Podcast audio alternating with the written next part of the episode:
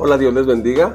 Mi nombre es David Cano y bueno, pues iglesia, vamos a ver el tema hoy en línea porque no estamos en la ciudad, andamos fuera. Hoy no estamos en el arca, pero el próximo domingo reanudamos servicio presencial en el arca. Solo fue por esta ocasión muy, muy, muy especial. De hecho, es la primera vez, aparte de la pandemia, es la primera vez que suspendemos un domingo. Ah, bueno, estamos en una serie que se llama Cómo replantear mi vida. Ya hemos visto temas, creo que muy importantes. Y el día de hoy no es menos importante, solo que va a ser un tema más reflectivo, más reflexivo. Ah, no voy a abarcar tanto material, va a ser en realidad eh, un, punto muy importante y sobre eso vamos a, vamos a desarrollarlo. Tenga por allí un cuaderno, tenga donde tomar notas, porque esto es importante. ¿Ok? Bueno, vamos a orar para comenzar. Señor, en esta hora te pedimos que hables a nuestra vida, te pedimos que nos ayudes a entender este tema. Ayúdame a mí a explicarlo de una manera correcta, Señor. Te pido que nos ayudes, que nos bendigas y que nos guíes, Señor. Nos encomendamos a, tu amor y a tu guía, Señor. En el nombre de Jesús. Amén. Muy bien. El, tema de hoy, el tema de hoy es el tema número 5 en realidad y de esta serie de cómo replantear mi vida y eh, replantear es Replanteando el yo es el tema de hoy. Tema número 5, replanteando el yo. ¿Sí? Es, es, una especie de introducción a este tema el que vamos a dar, porque vamos a hablar de esto mucho más adelante en esta serie. Pero tenemos que hablar un poquito del yo, porque creo que muchos de nosotros no sabemos la importancia del yo. ¿Y quién es el yo? Bueno, pues en el griego es ego, pero quiere decir yo, o sea, lo que nosotros somos, lo que creemos, lo que pensamos, lo que hacemos, lo que analizamos, lo que no creemos, lo que sí creemos, si confío, si no confío, si tengo miedo, si tengo pavor, si tengo confianza, si tengo coraje. Ese es el yo. O sea, el yo es el centro de todo lo que nos pasa. ¿sí? Dios nos hizo perfectos, inclusive nos dio un cuerpo perfecto, pero el problema es que el cuerpo tiene un dueño y ese, y ese dueño es yo, o sea, cada uno de nosotros, ¿no? Entonces, replantear. Hemos estado mencionando estas frases. ¿Qué hay que replantear? Bueno, en el centro de todo el pecado está el yo. Ese es el punto. En el centro del pecado, o sea, cada vez que hay pecado, cada vez que hay eh, una actitud de desánimo, cada vez que hay enojo, cada vez que hay frustración, siempre está el egocentrismo, es decir, el yo. ¿Sí? Cuando me refiero a, egocéntrico o egocentrismo, me refiero al yo, básicamente. Santiago 3:16, anótenlo por allí, lo voy a leer en nueva traducción viviente, dice, pues donde hay envidias y ambiciones egoístas, ahí está. Donde hay envidias y ambiciones egoístas, también habrá desorden y toda clase de maldad. O sea, la raíz es que hay envidias y hay ambiciones egoístas. O sea, siempre del, del, del ego, del yo, se desprende toda la maldad del ser humano, se desprende toda la tentación, se desprende todo el pecado, se, se desprende todos los pleitos. Cuando el, ya, cuando el yo, o sea, nosotros, está en el centro de toda mi vida, a eso se le llama pecado, de hecho. Sí, entonces, no podemos eh, tener una vida victoriosa si no nos despojamos del yo. O sea, si no identificamos cuando entra yo a, tomar la batuta. En las semanas pasadas mencionaba yo que eh, estábamos mencionando que hay un pensamiento automático que entra y toma, y toma control de las cosas. También mencioné este domingo pasado en el tema 4, mencioné que ah, la hierba mala no necesita eh, mucho para crecer, crece solita. Igual el pecado y el pensamiento malo. Entonces, ese es el yo.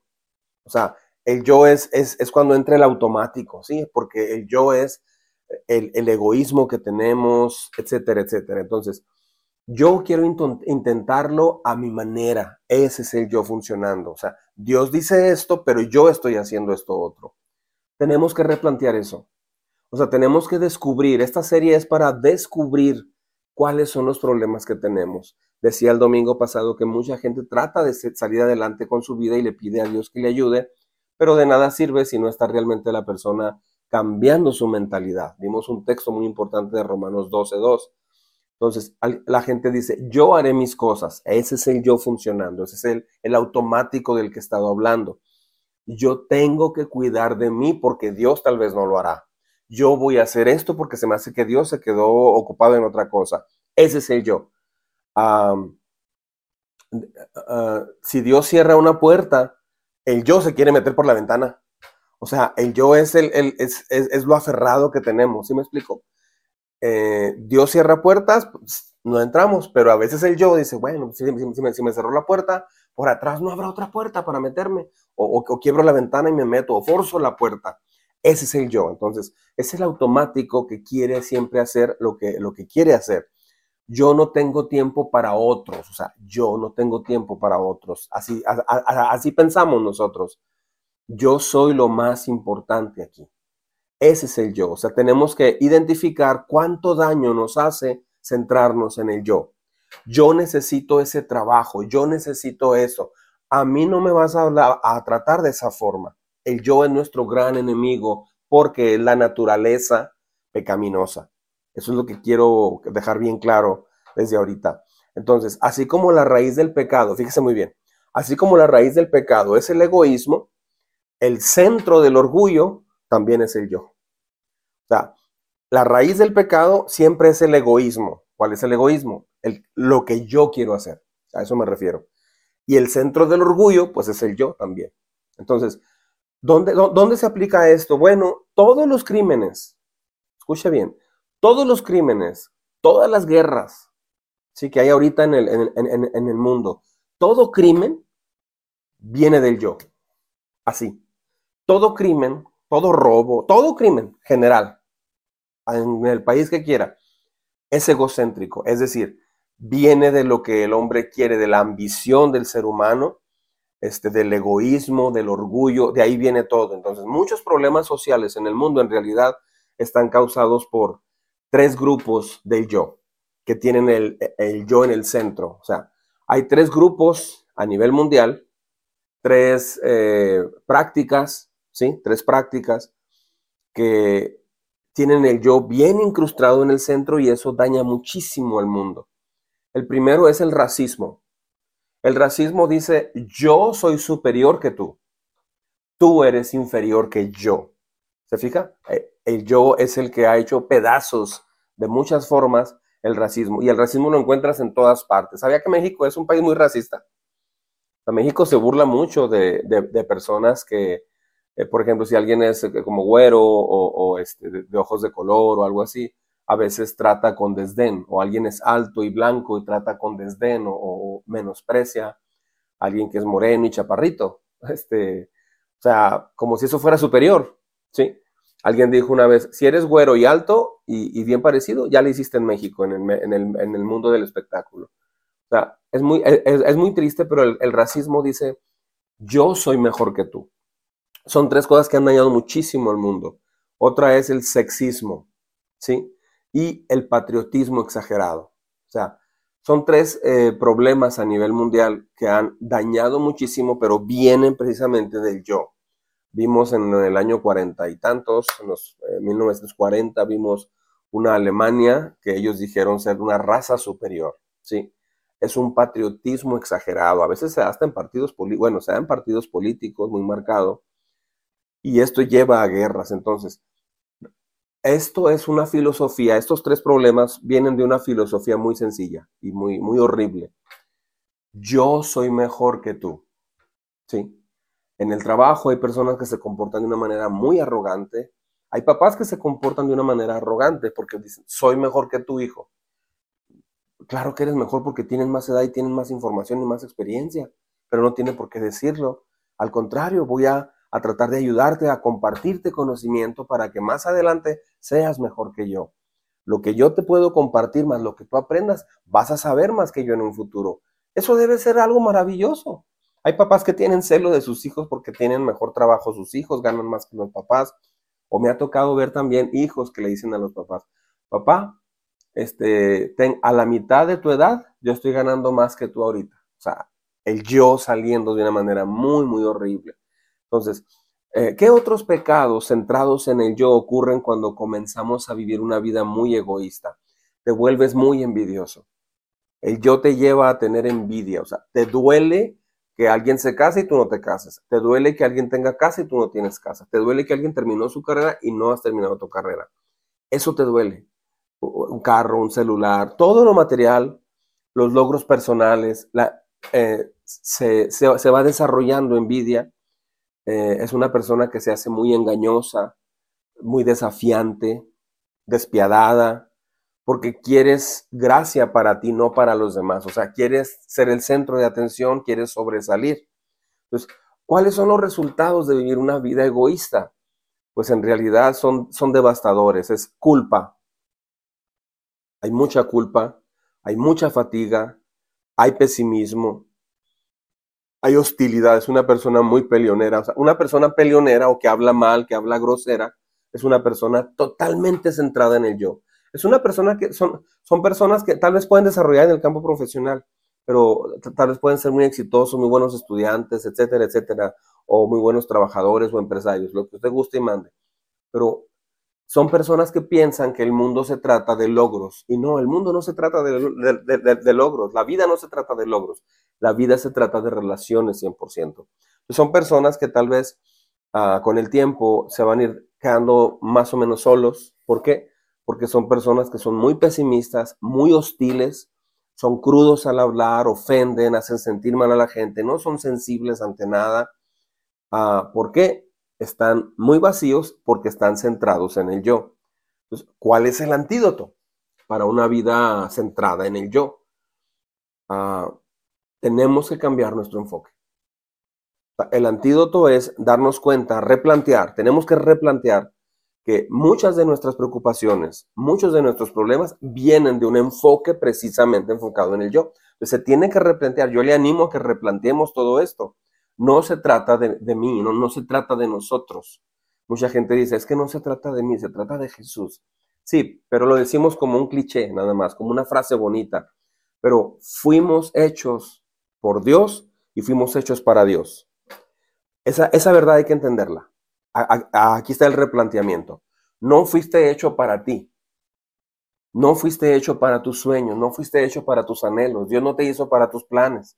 Dios no te hizo para tus sueños. Dios no te hizo para ti. Dios te hizo para Él. Para eso te hizo. Si eso no lo entiende, usted va a tener una vida totalmente hecha a pedazos. No, lo siento y se siente mal. Pero si se siente mal es porque su yo está muy alto además. Solamente encontrarás paz y propósito cuando enfoques tu vida otra vez en Él, en Dios.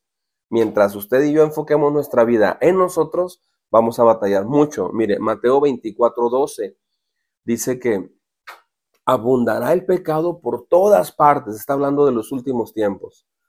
Y, yo creo que estamos viviendo los últimos tiempos. Eh, no sabemos qué tan últimos tiempos estamos, pero sí, sí se parecen mucho ¿Por qué? Porque ya nació la, nación de Israel hace más de 60 años. Han pasado ya muchas cosas que todo indica que son los últimos tiempos. Pero dice, abundará el pecado por todas partes. ¿Por qué? Porque la gente será muy egoísta. Pero mire lo que va a pasar. El amor de muchos se va a enfriar. Eso es lo que va a pasar. El yo no te permite enfocarte en amar a los demás. El yo está pidiendo siempre amor. Alguien le preguntó a Jesús por el mandamiento más importante y Jesús contestó, pues eh, le contestó dos, son los, los mandamientos más importantes. Amarás al Señor tu Dios con todo tu corazón, tu alma, tu mente y tus fuerzas. Y luego dijo, y amarás a tu prójimo como a ti mismo. O sea, si esos son los dos mandamientos más importantes de Dios, entonces los opuestos, lo contrario, es no amar a Dios y no amar al prójimo. Eso es pecado. O sea, el mandamiento más importante, volteelo al revés, ¿qué sería? Pues ni amo a Dios ni amo a mi prójimo. Eso es el yo.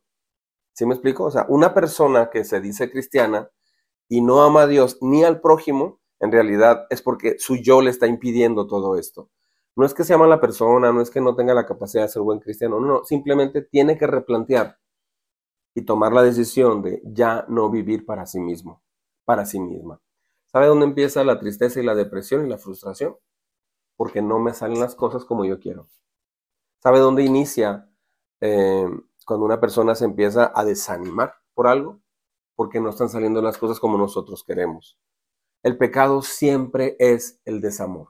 Siempre, siempre el desamor. El pecado siempre te lleva al desamor. Una persona enfocada en el yo no batalla mucho para amar.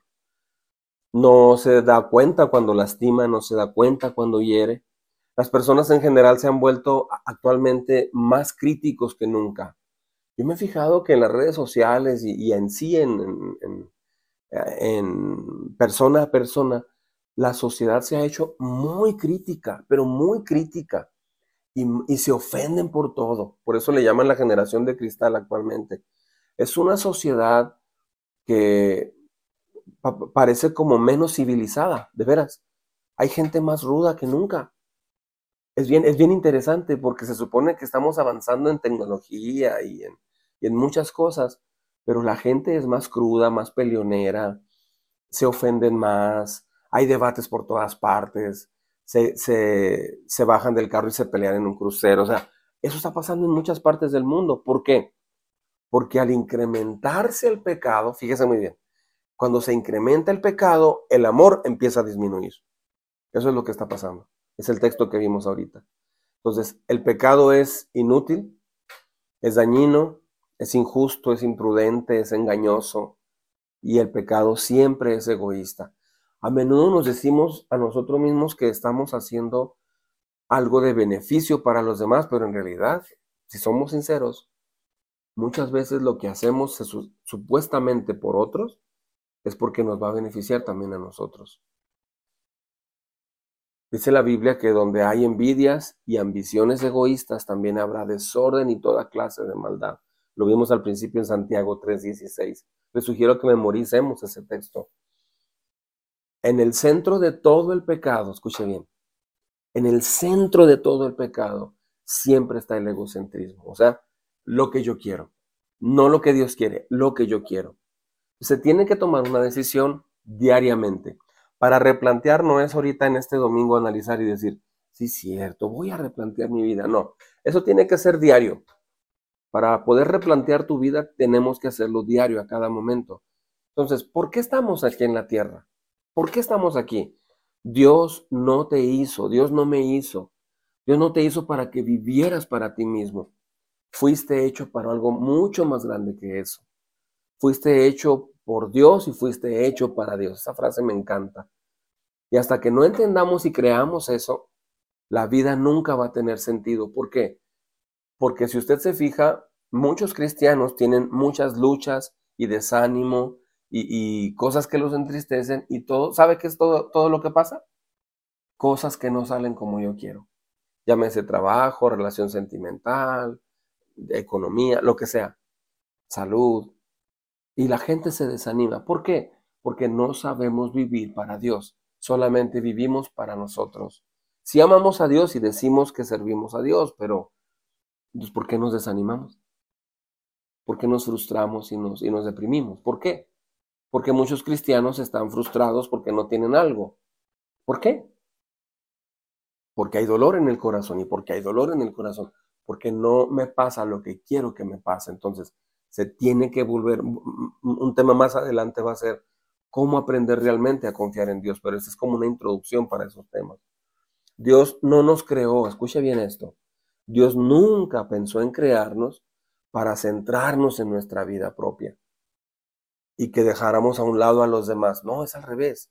Fuimos creados para conocer a Dios, disfrutar de su compañía, de su presencia y tener una amistad con Él, servirle y centrar nuestra vida en Él. Dios nunca nos creó, nunca te creó para que te centraras en tu propia vida. Sin embargo, mucha gente lo hace. Por eso hay tanta depresión, por eso hay tanta falta de propósito en la vida, por eso hay un vacío en el corazón. Cualquier cosa en torno a lo que usted construya ah, en su vida, eso es tu Dios. O sea, en lo que usted dedique sus metas, sus planes, en todo lo que usted está enfocado, que es más importante ah, en tiempo, en dinero, en esfuerzo, esa persona, esos, ese proyecto o eso que usted tanto busca, se va a convertir en su Dios, probablemente. Ya sea un, bar, un barco, alguien puede construir un barco, sé que estamos en el desierto, ¿verdad? Pero alguien puede eh, armar un carro, un negocio, eh, un deporte, una persona, una pareja, puede ser. Dios quiere que centres tu vida en Él. Dios quiere que centremos nuestra vida en Él. Pero el pecado siempre vuelve a poner el foco otra vez en nosotros mismos. Pues, ¿qué se tiene que hacer? Ya lo mencioné, pero voy a recapitular. Estoy cerrando ya el tema. Aunque usted no lo crea.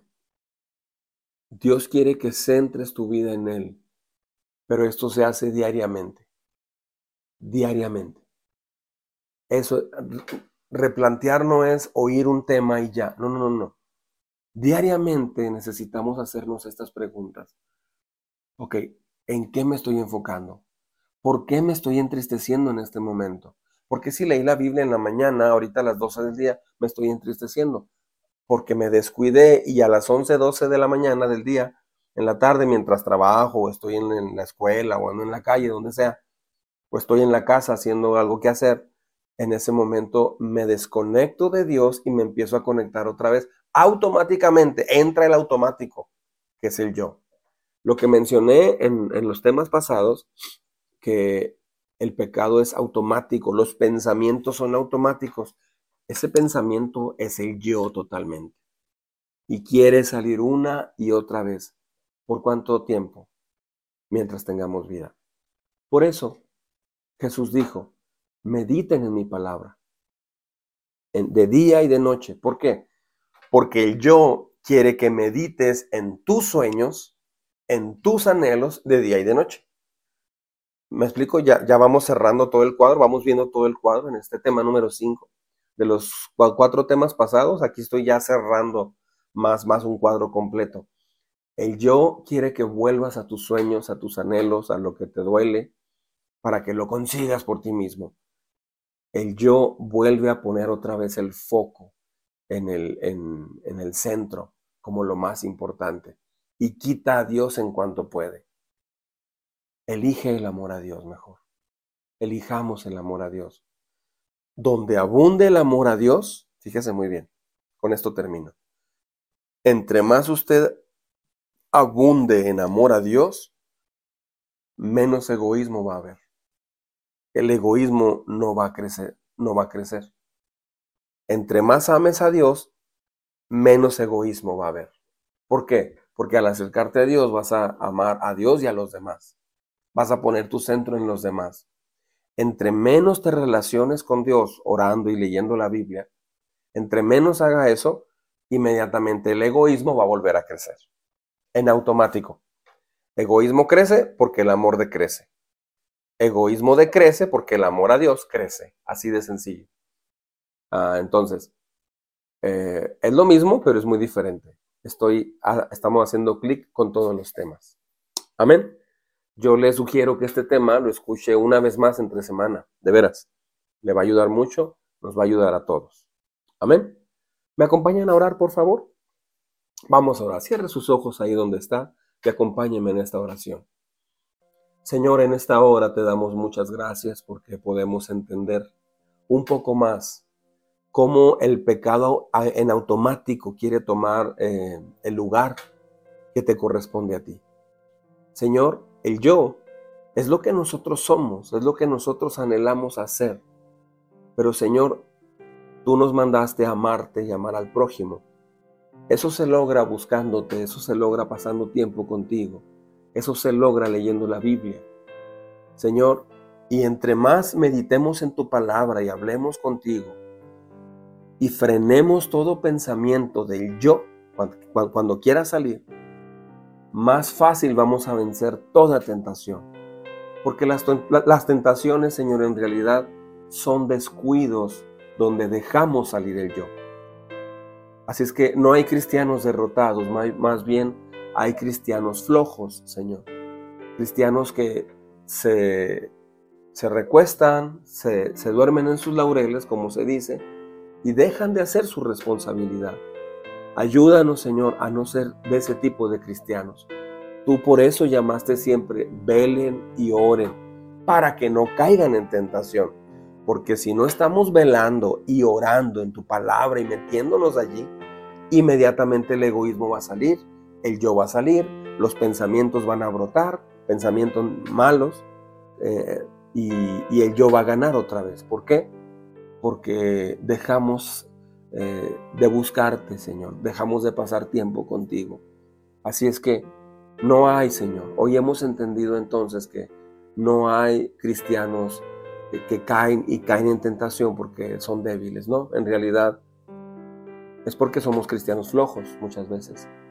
Señor, ayúdanos a hacer nuestra parte, clamar a ti, buscarte, leer tu palabra diariamente, una, dos, tres veces, para poder estar fuertes y resistir. Gracias, Señor, porque el día de hoy podemos ver un poco mejor este cuadro. Gracias, Señor, en el nombre de Jesús. Amén. Bueno, esta es la reflexión que yo quería compartir hoy domingo con usted. Ah, domingo 22 de octubre del 2023. Es el tema número 5 de esta serie de cómo replantear mi vida. Yo le animo a que el próximo domingo nos, nos vemos en las Anitas, en la iglesia. Lleve invitados. Dios va a hacer cosas muy grandes. Amén. Un abrazo. Dios los bendiga mucho.